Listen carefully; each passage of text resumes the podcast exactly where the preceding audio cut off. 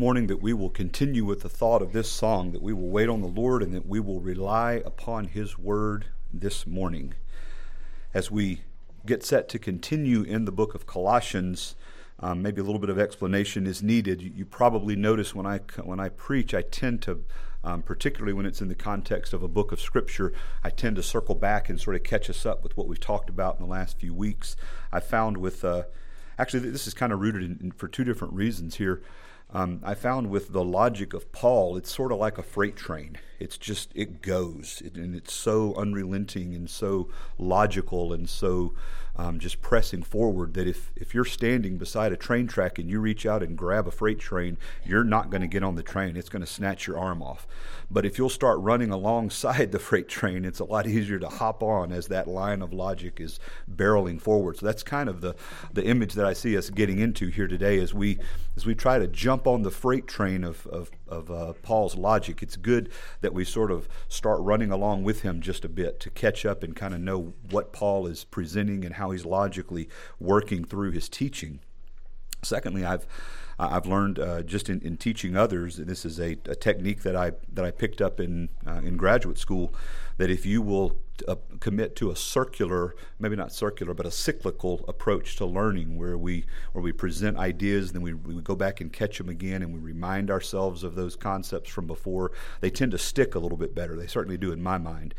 Um, so as we as we often do as we're working through Scripture, as we take on a new chunk, let's kind of think back and remember what we've uh, how we've arrived at this point. Um, essentially, the line of logic that we've seen in the third chapter of Colossians is that because we have been raised with Christ, we are to seek the things that are above. We remember the very first uh, verse of Colossians 3. If then you have been raised with Christ, seek the things that are above, where Christ is seated at the right hand of God. We are to do this then by setting our minds on things that are above. In verse 5, we're told to put to death the vile characteristics of our sinful past selves. We're to put aside sexual immorality, impurity, passion, evil, uh, evil desire, covetousness, which we know as idolatry. Furthermore, in verse 8, we are commanded to put away or put off all manner of these sinful actions anger, wrath, malice, slander, obscene talk. And then last week, we used the illustration of taking off an old garment and putting on a new attire to represent our new character, our new identity in Christ.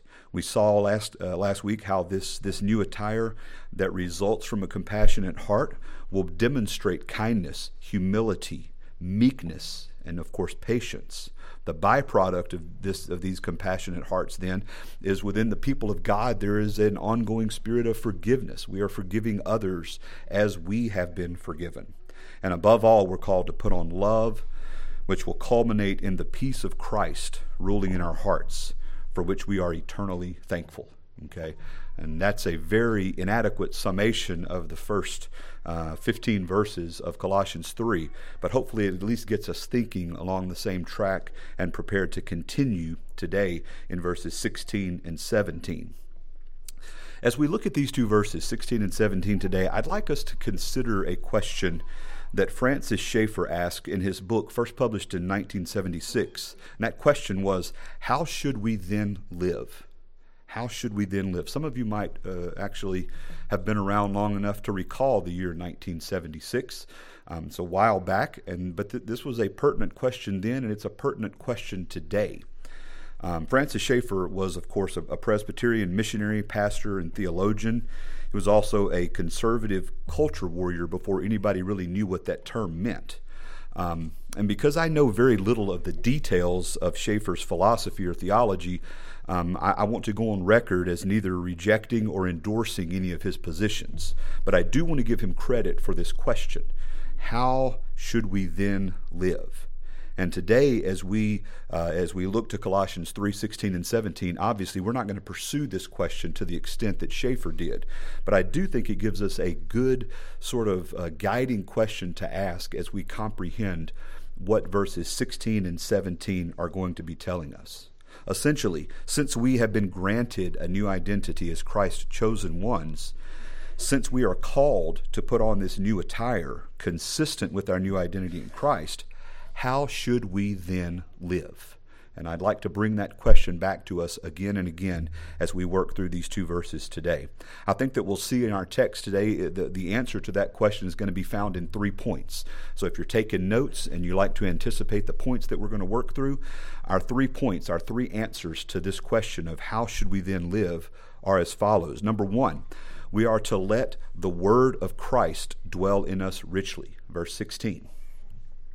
Then in verse 17, the second response to this question of how should we then live is we are to do all things in the name of Jesus. Verse 17. And then we'll take a final short point, which is going to be gathered from the ends of verses 15, 16, and 17. And we'll note that we are to accomplish these first two um, objectives with an attitude of thankfulness. So, our, our how should we then live question is going to be answered in letting the word of Christ dwell in us, doing all things then in the name of Christ, and finally adopting an ongoing attitude of thankfulness. Okay, points one, two, and three. Just a quick warning point one is going to be long. It's going to be very long. But when you see 25 minutes go by and we're done with the first point, don't think that you're in, in for a 75 minute sermon. The, the second and third points are much, much shorter. So uh, hopefully we won't, um, we won't have any crock pots explode or any roasts dry out or anything like that.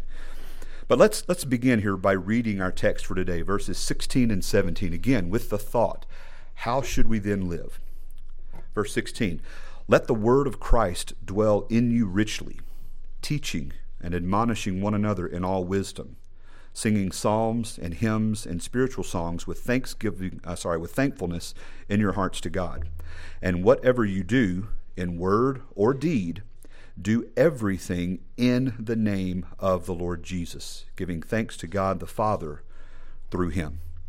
Let us pray.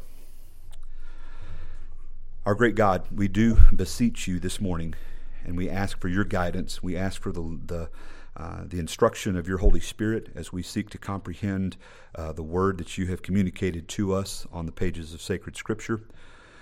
We are eternally grateful, Lord, that you have written a book that you have answered every question of life. Today, you are going to answer for us the question of how should we then live. And Lord, I pray that, that the words of Scripture would sink deep into our hearts today and that they would form the basis of our steps going forward. And Lord, that all that we do, all that we say, would bring glory to you, our Creator, our God, and to your Son, our Savior, Jesus Christ. In His name we pray. Amen. So, in answer to our guiding question, how should we then live? Point number one we are to, as verse 16 says, let the word of Christ dwell in you richly. So we need to we need to address this bit by bit, phrase by phrase as we work through this text. First of all, what is the word of Christ? How how can we define that? How can we uh, understand that? Well, first, some commentators have attempted to try to understand this word of Christ essentially as the word about Christ, which would mean this statement reads, Let what you have heard about Christ dwell in you. And while that may not be a particularly egregious error, I don't think it quite sums up what we're dealing with here. Others have seen this word of Christ as essentially synonymous with the word of God, or simply put, that Christ's word is equal to Scripture. This interpretation, I think, is preferable, especially in light of the claims of John chapter 1 concerning Jesus as the living word or the Logos. Most of us have probably memorized these first three verses of John chapter 1, so I won't ask you to turn there. But, but we read in, in John's prologue to the gospel In the beginning was the Word, the Logos, and the Word was with God, and the Word was God. He was in the beginning with God. All things were made through him, and without him was not anything made that was made. So follow this line of thinking. If the Word, the Logos, this one who is identified as Jesus Christ, was with God from the beginning, and if this Logos was actual God from the beginning, and if God created all things through the word of his power, and if everything that's ever been created was created through the Logos, Jesus Christ, then our only possible conclusion is that God's word and the Logos convey the same power and authority. So as we're as we're dealing with Colossians 3 verse 16 and we're identifying what this word of Christ is, let's make sure that we elevate Jesus' words in the same way that he elevated his own words. This is why we say that Jesus and God speak with the same will and purpose and authority. And this is why we also make the claim that God's special revelation to man is communicated to us in written form on the pages of Scripture and also through the living Word who was Jesus Christ. When we think about Jesus' Sermon on the Mount, Jesus himself actually lays out a basis for, un- for us understanding his word as God's word. In the Sermon on the Mount, again and again, we, we hear this phrase, You have heard it said. You have heard it said. And then that would be followed by, But I say. The you have heard it said part is referencing the teaching that the Jewish people would have heard again and again and again from the law, from the prophets. So for Jesus to say, You have heard it said, but I say, he is taking his words, his direction, his teaching, his proclamations, and he is elevating that to the same level as Scripture. Of course, he never contradicts Scripture. His words always bring clarity, expansion, and even fulfillment to the writings of the law and the prophets. But this is the basis for us understanding that the Word of Christ is the Word of God, and it is synonymous in power and authority with the writings of Scripture. Consider then also the first phrase of verse 16 let the Word of Christ dwell. Notice that this phrase takes the form of a demand of Scripture not a suggestion. In the original language, this word dwell is written in the imperative mood, and that might not mean anything to you, and it didn't mean anything to me until I sort of dug into this a little bit. But, but the way that word is inflected in the Greek indicates that it is dwell is not simply a description of an action, it is a command to an action. In other words, let dwell, let the word dwell. And I'd like to suggest to you that because this is a command, we could very easily equate this phrase of let the word dwell in you to the phrase submit to the word.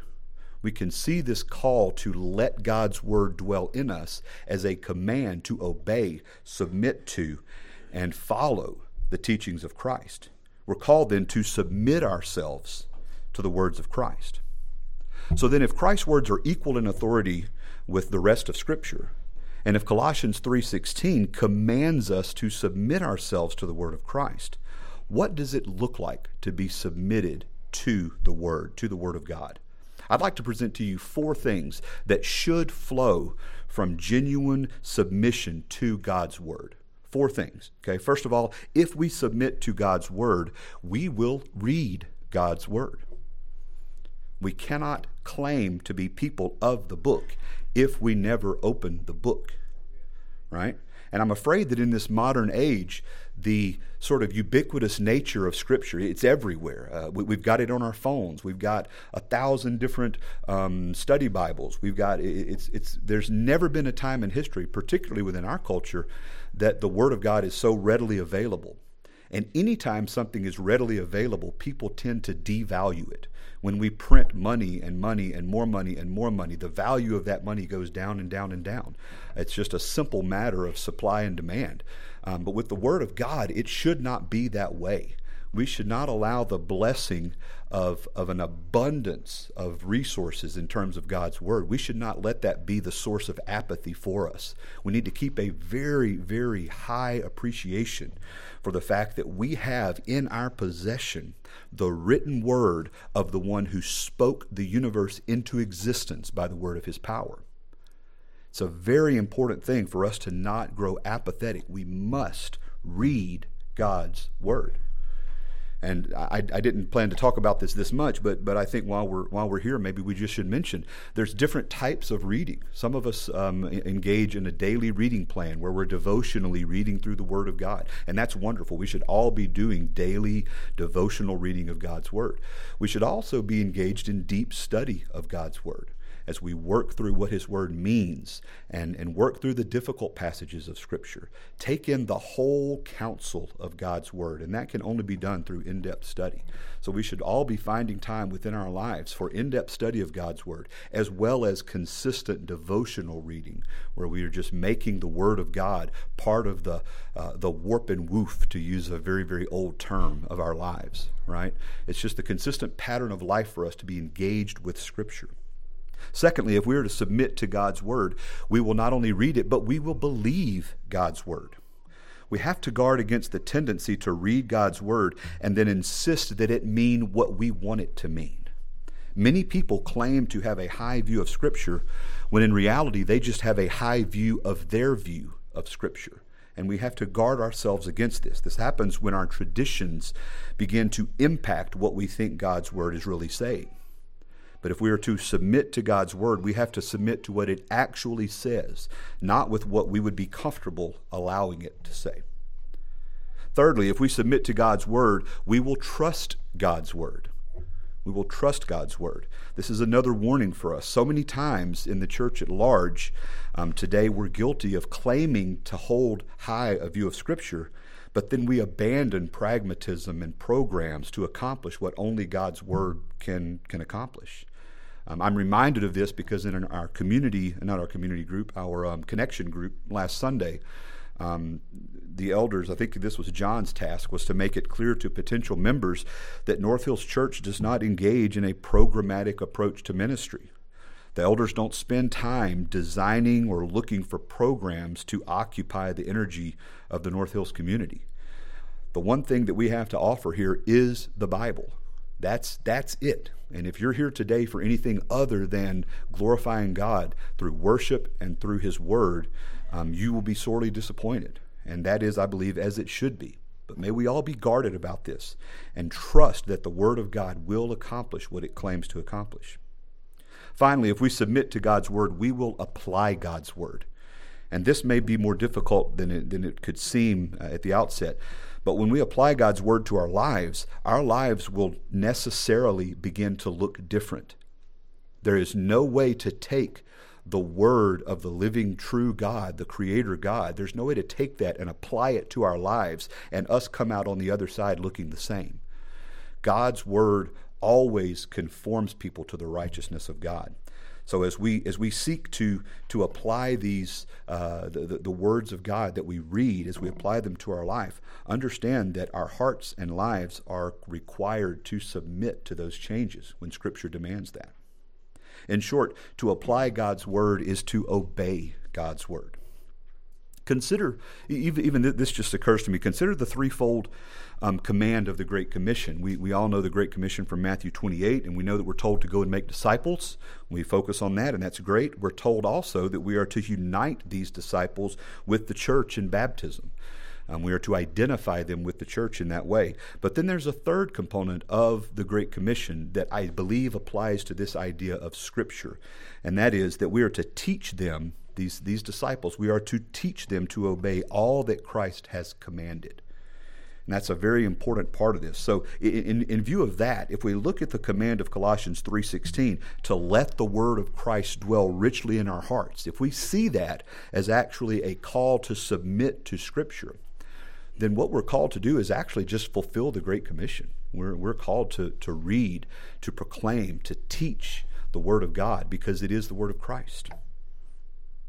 Well, um, for biblical um, support of this, uh, another passage that, that most of you probably have memorized is from 2 Timothy chapter 3, where we read that all scripture is breathed out by God and is profitable for teaching, for reproof, for correction, and for training in righteousness, that the man of God may be complete, equipped for every good work. And this, this is another passage that's read so often, sometimes we, we sort of gloss over it. But we need to recognize that Scripture is sufficient. Scripture is always sufficient when applied to the hearts and, and lives of believers. Well, having established that submission to God's word is necessary, let's consider what it means for the word of God to dwell richly. Looking back to Colossians 3:16, let the word of Christ dwell in you richly, teaching and admonishing one another in all wisdom, singing psalms and hymns, spiritual songs with thankfulness in your hearts to God. So we see from the rest of verse 16 that when the word of Christ richly dwells in us, two things are going to naturally flow from that. First of all, as we are submitted to God's word, all of our teaching will be submitted to and flow from God's word. And as we are submitted to God's word, also our worship will be submitted to and flow from God's word. Teaching and worship are going to be guided by God's word when it dwells richly in us. So let's begin by looking at, at this idea of teaching from God's word. As our elders take the pulpit each week, they are tasked with teaching and at times admonishing um, the people of God using the word of God. I hope that you all recognize, I hope that we all together recognize how important it is then for every teaching, every doctrine, every idea that comes from this pulpit to be originated from, to be taken from Scripture. Your elders, I can assure you, take that task very seriously as we seek to engage in true exegesis of the text each week. Now, when I say exegesis, some of you might say, I'm not sure what that means. Well, let, let, me, let me just clarify this in simple terms, the way I have to understand it. Exegesis is simply a word that means taken out of taken out of. So when we exegete the truth of Scripture, we are not reading our ideas into Scripture. We are taking the truths of God's Word out of the text and proclaiming them to you. This should always be done in the proper context with no compromise to the meaning of the text of Scripture. Here at North Hills, we engage in what we call systematic exposition of Scripture. This is why we start at the beginning of a book and we work our way systematically through that book of Scripture. That's the way God's Word has been transmitted to us. That's the way we try to teach it and, and submit to it. For us, this means verse by verse expositional teaching through books of the Bible. God's Word is not to be used as a jumping off point for the speaker to share his point of view nor should God's word be used as a pathway to establish an agenda or to address the pastor's pet peeve. Systematic exposition of the word should always seek to establish and highlight the will, purpose, and intention of God as he has revealed himself in Scripture. So the glory of God will flow from systematic exposition. In addition to our time of preaching, though, this is not the only time that North Hills looks to the Word of God for teaching and admonishing. We have Sunday morning Bible studies. Um, our students have a time of study on Sunday evenings. We open God's Word in community groups. We have a men's Bible reading time on Tuesday mornings. It's very early, but it, but it happens, and you can avail yourself of that if you like. Um, there's a ladies' Bible study. And, and even th- there are other informal times of, of discipleship that happen among brothers throughout the week. Um, I know that uh, it's not uncommon um, for, for, me to say, "Hey, let's let's have lunch" to, to, to somebody in, in, the church, and, and inevitably that turns into a discussion about Scripture. Or uh, at ten thirty at night, I get a text from George. Hey, what does this mean? Um, George is bad about those late texts, which is fine because I'm always up. No, no big deal. But th- there's there's an ongoing pursuit of God's word uh, among the people here, and that is as it should be. I would encourage that, and I would encourage us to even increase that. Um, let the word of Christ dwell richly in our hearts as we seek to follow him and submit to his instruction. I had a, a text of scripture here that uh, that is taken from Acts 18. We won't read it in its entirety, but this this text um, talks about Apollos, and we'll remember um, if you've studied through the book of Acts that Apollos was a native of Alexandria. He was a Jew, and he had come to Ephesus and he's known as a man who is competent in the scriptures, meaning he knows the Word of God. He had been instructed in the way of the Lord, and he taught accurately the things concerning Jesus, though he only knew the baptism of John. And as he was speaking in the synagogue, Priscilla and Aquila heard him. They drew him aside and instructed him. They admonished him and explained to him the way of God more accurately. And upon that instruction, then, he went to Achaia and the brothers there were encouraged to accept him. And when he arrived, we see that Apollos greatly helped those who had believed through grace. And he powerfully refuted the Jews in public. How did he do, how did he do that? He refuted the Jews in public, showing by the scriptures that Christ was in fact Jesus. That Jesus was in fact Christ. Sorry, flip that. Okay, so we see here in the case of Apollos that he's a man who studied in the scripture, who still had some errors, some things that needed to be sorted out. And upon that correction, again, based on scripture, he is able to accurately refute and challenge the, the, the unbelief of the Jews in a very public way, proclaiming Jesus as the Christ. So, this is the important the, the importance of allowing God's word to flow through us in the form of teaching and admonishing one another. Well, just as we are to be submitted to God's word in our teaching, we are also to be submitted to God's word in our worship. In our worship. As we consider this phrase um, in psalms, hymns, and spiritual songs from Colossians 3:16, um, I actually ran across an article that was very helpful in understanding this. This is an, uh, an article for Founders Ministry written by Ken Puls. And he reminds us, Ken does, that the musical forms that we see of psalms, hymns, and spiritual songs have very likely evolved. Not likely, but they've definitely evolved over the years. So that when we hear those words, we actually don't even think about exactly what Paul was thinking about as he wrote this. So, for the Psalms, most of us, when we think of Psalms, we think of the 150 Psalms that are collected in the Old Testament. And we, you know, maybe we've, we've seen some of these Psalms set to music. We've got a Psalter that has all of the Psalms set to music. We think of the Psalms in that way. But for Paul, a Psalm would have been a particularly Jewish express, expression, an ancient Hebrew song form that would have most often been accompanied by stringed instruments. So Paul had a very particular understanding of the psalm, whereas we have sort of a, a general understanding of psalms. To Paul, I'm sorry, uh, to us, the hymns that we think about um, would be likely these classic hymns of the Christian faith, uh, hymns such as "And Can It Be," or "When I Survey the Wondrous Cross," or maybe "Amazing Grace." These were most likely written after all of these were actually written after the Reformation by writers such as Charles Wesley, Isaac Watts, and John Newton. So this represents an understanding of hymns some 17 centuries removed from what Paul was thinking of in his context. When Paul thought of a hymn, he would most likely be thinking of a Gentile concept. Most often, hymns were songs that were sung in praise of a hero or to a pagan deity.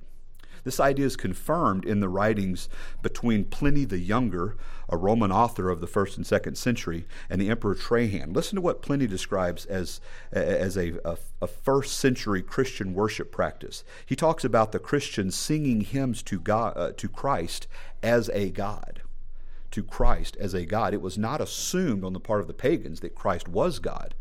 So the hymns that, that, that would be applied to Christ would be sort of a pagan practice of glorifying their gods taken and applied to the one true God in the person of Jesus Christ. This has been suggested that this is this adoption of hymns into the church is one of the earliest examples of the Christianization of an otherwise pagan practice. Well, in terms of spiritual songs, for us, we would typically think of songs that would be sort of in our modern style, um, essentially pop music with Christian lyrics. But to Paul, this category um, would have been a little bit more specific. It would have been limited to songs that were appropriate and were also instructive for Christian worship, songs written particularly for that purpose.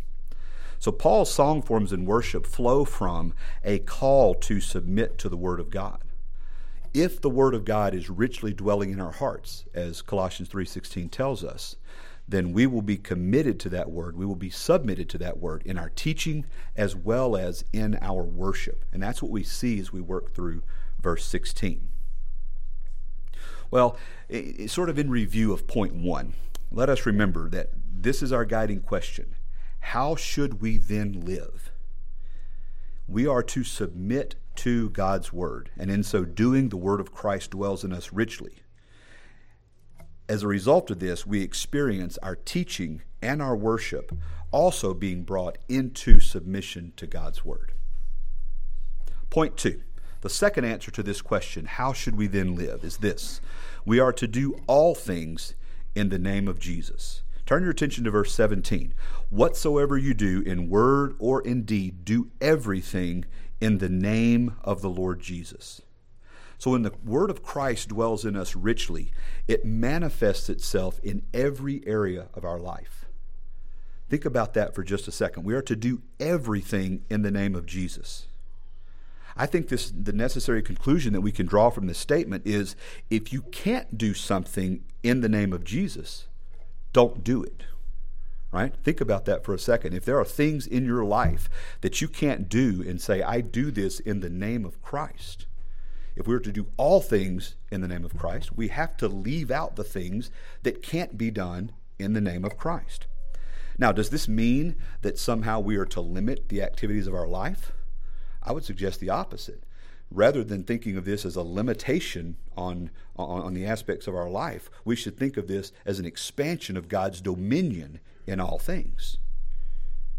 Every move you make, every syllable you speak, every thought you think should be judged in light of this verse. Everything you do will be either done unto Christ or it will be sin. There is no moral neutrality. The way you interact with your neighbors, the way you treat strangers, these things will either be done in the name of Jesus or it will be done in sin. Men, the way you lead your family, the way you train your children. For women, the way you order your home, the way you submit to your husband. Children, the way you honor your parents. All of these will be done either in the name of the Lord or they will be done in sin. There is no moral neutrality. Additionally, how we do our jobs. I'm not trying to preach Evan's sermon uh, next week. He's gonna he's gonna hit on all of this, I think. But but it's important to think through this. How we do our jobs, how we spend our leisure time, how we pursue hobbies, how we take vacations, what we do for entertainment, what we watch on TV, how we engage the, cu- the culture, how we participate in politics. All of these things, there's nothing that is not touched by this verse that commands us to do everything whether it be in word or in deed, to the glory of Christ, in the name of Christ. There is no moral neutrality. One other thing what about our worship? What about our worship? Some of us have sinned during this worship service by performing mindless, perfunctory acts of worship without truly engaging our hearts and minds in these ordinary means of grace. Take a moment and think about this. Everything that we do, every move we make, every syllable we speak, every thought we think, will either be done unto Christ or it will be sin. There is no moral neutrality. So, considering this, I, I, can't help but, but turn our attention to Romans chapter 14. There's a couple of passages that come to mind. Romans 14 is first. We read in Romans 14, verse 23 For whatever does not proceed from faith is sin. While this is specifically addressing the issue of eating meat that's been sacrificed to idols, the general principle of this statement is consistent with the command of Colossians 3:17 that we are to do everything, word or deed, in the name of the Lord. Also, 2 uh, Corinthians 10 teaches us that we are to bring every thought captive in obedience to Christ. I'd like for us to turn and look at this one, if you will. Turn to 2 Corinthians chapter 10. 2 Corinthians chapter 10. This is a great reminder for us that the actions that we take and the words that we speak flow from the thoughts of our mind.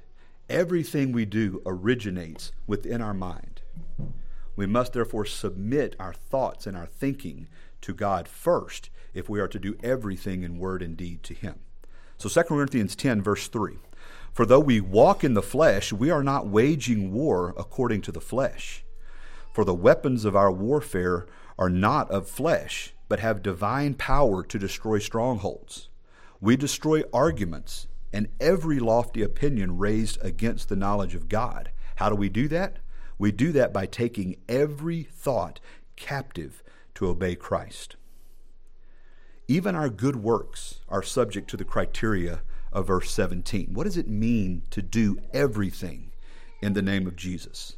We have to ask that question. Does this simply mean that we that we utter the mantra in the name of Christ, in the name of Christ over what we do, and somehow that fixes um, our actions and makes them glorifying to God? That's not at all the case. And if we need an example of that, we need look no further than the sons of Sceva in Acts chapter 19 If you'll remember, they were these were sons of a Jewish uh, a Jewish priest, and they were attempting to cast out demons by Jesus.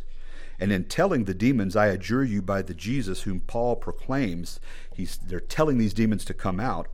The seven sons of a Jewish high priest named Sceva were doing this. The evil spirit answered them, Jesus I know, and Paul I recognize, but who are you? And the man in whom was the evil spirit leaped on them, mastered all of them, and overpowered them, so that they fled out of that house naked and wounded. I would charge us not to think, as the sons of Sceva did, that the name of Jesus is some incantation that, that makes things holy. It's that that's not at all what we're talking about here. When we talk about doing things in the name of Christ, we are exhorted to do things in a way that represents him well. If you think about the uh, most, uh, many of us, I don't, I don't know about most, but many of us seek to catechize our children. We work through catechism questions with them, and there's a number of different options. And if you're not working through a catechism, I would strongly encourage you to do that. But in most of the Christian catechisms, the very first question is, do we know this? What is the chief end of man? Exactly. And the answer to that is the chief end of man is to glorify God and enjoy Him forever right? So for, for us to do things in the name of Christ is to glorify our Christ, to glorify God. When we do that, we are considering our actions. We are considering our words. And if we are to do those in the name of Christ, we are to do those to his glory. So it's a matter of the heart, it's a matter of the intention. How then should we live? Well, we should live to the glory of God we should live doing all things in the name of Christ. Well, our third point and final point today is a quick one. As we ask this question, how should we then live? Our third answer is we are to do all things with an attitude of thanksgiving. And I'd invite you to look at verses 15, 16, and 17 of Colossians 3. Turn back there. We see in verse 15 that we are to let the peace of Christ rule in our hearts, and we are to be thankful. Verse 16, we see that we are to let the word of Christ dwell in us richly, and we're to do this with thankfulness in our hearts to God. And then in verse 17, we see very, very clearly whatever you do in word or do, do everything in the name of the Lord Jesus, giving thanks to God the Father through him. So, as regenerate believers, how should we then live? We should live our lives in an ongoing state of gratitude. Now, that sounds like very good advice. But I want to tell you, it's, it's more than just good advice, it's the command of Scripture. Why is this important? Everything in chapter 3 of Colossians is a result of us being justified by the work of Christ on our behalf. That is the source of our thankfulness. That is what enables us to obey these commands of putting off certain characteristics and taking on a new attire as uh, reflecting our new identity in Christ we who were at enmity with God have been brought near by the atoning work of Christ. We can't put off the old and put on the new in hopes of being saved. We do that out of our gratitude. We don't let the peace of Christ rule in our hearts or let the word of God dwelling in us richly in the hopes that we will brought, be brought into Christ. We do that as a result of being brought into Christ. So all of this flows from an attitude of thanksgiving because we recognize the source of this whole chapter is our position in Christ. There is nothing in this world that we should be more grateful for than the fact that we have been redeemed by the eternal Son of God. If we consider 1 Thessalonians 5, 1 Thessalonians 5, verse 18 Give thanks in all circumstances, for this is the will of God in Christ Jesus for you if you are in Christ, you should be continually, without ceasing, giving thanks to God who has saved you. Hebrews 12, verse 28 Therefore, let us be grateful for receiving a kingdom that cannot be shaken, and thus let us offer to God acceptable worship with reverence and awe. May we always offer acceptable worship as we give thanks for receiving this kingdom of God which cannot be shaken. We are brought into the kingdom by the work of Christ. So our thankfulness, our thanksgiving, our gratitude toward God should flow from our lives if we are living as we should. How should we then live? It's very simple. Because we are made new in Christ, We should put off the old sinful characteristics. We should put on the new attire that accurately reflects our new identity. We should submit to the word of Christ, which dwells richly in us. We should teach and admonish and worship with God's word as the driving force. And we should do all of this in the name of our Savior Jesus Christ, to the glory of God, with thanksgiving for what he has accomplished in Christ. Let's pray together. Again, Lord, we come to you in the spirit of gratitude for what you have done. We bring our worship to you in the spirit of gratitude for what you have done. Lord, as we ask the question, because you have placed us in Christ, because you have loved us, because you have chosen us, how should we then live? Father, help us to answer this according to Scripture. Bring to bear upon our hearts and minds the truth that we are to have your word dwelling in us richly. Bring to us our hearts and minds, Lord, that we are to do everything in the name of Christ. Father, give us, uh, give us grace as we submit to your word, as we put off the things that we ought not do, that can't be done in the name of Christ, and as we turn everything else to your glory. Let us consider how should we then live our lives? God, give us the grace and the mercy to live for you. Give us the courage to bear the name of Christ well in this world. All that you may be glorified and that your Son be praised. It's in Jesus' name we pray. Amen.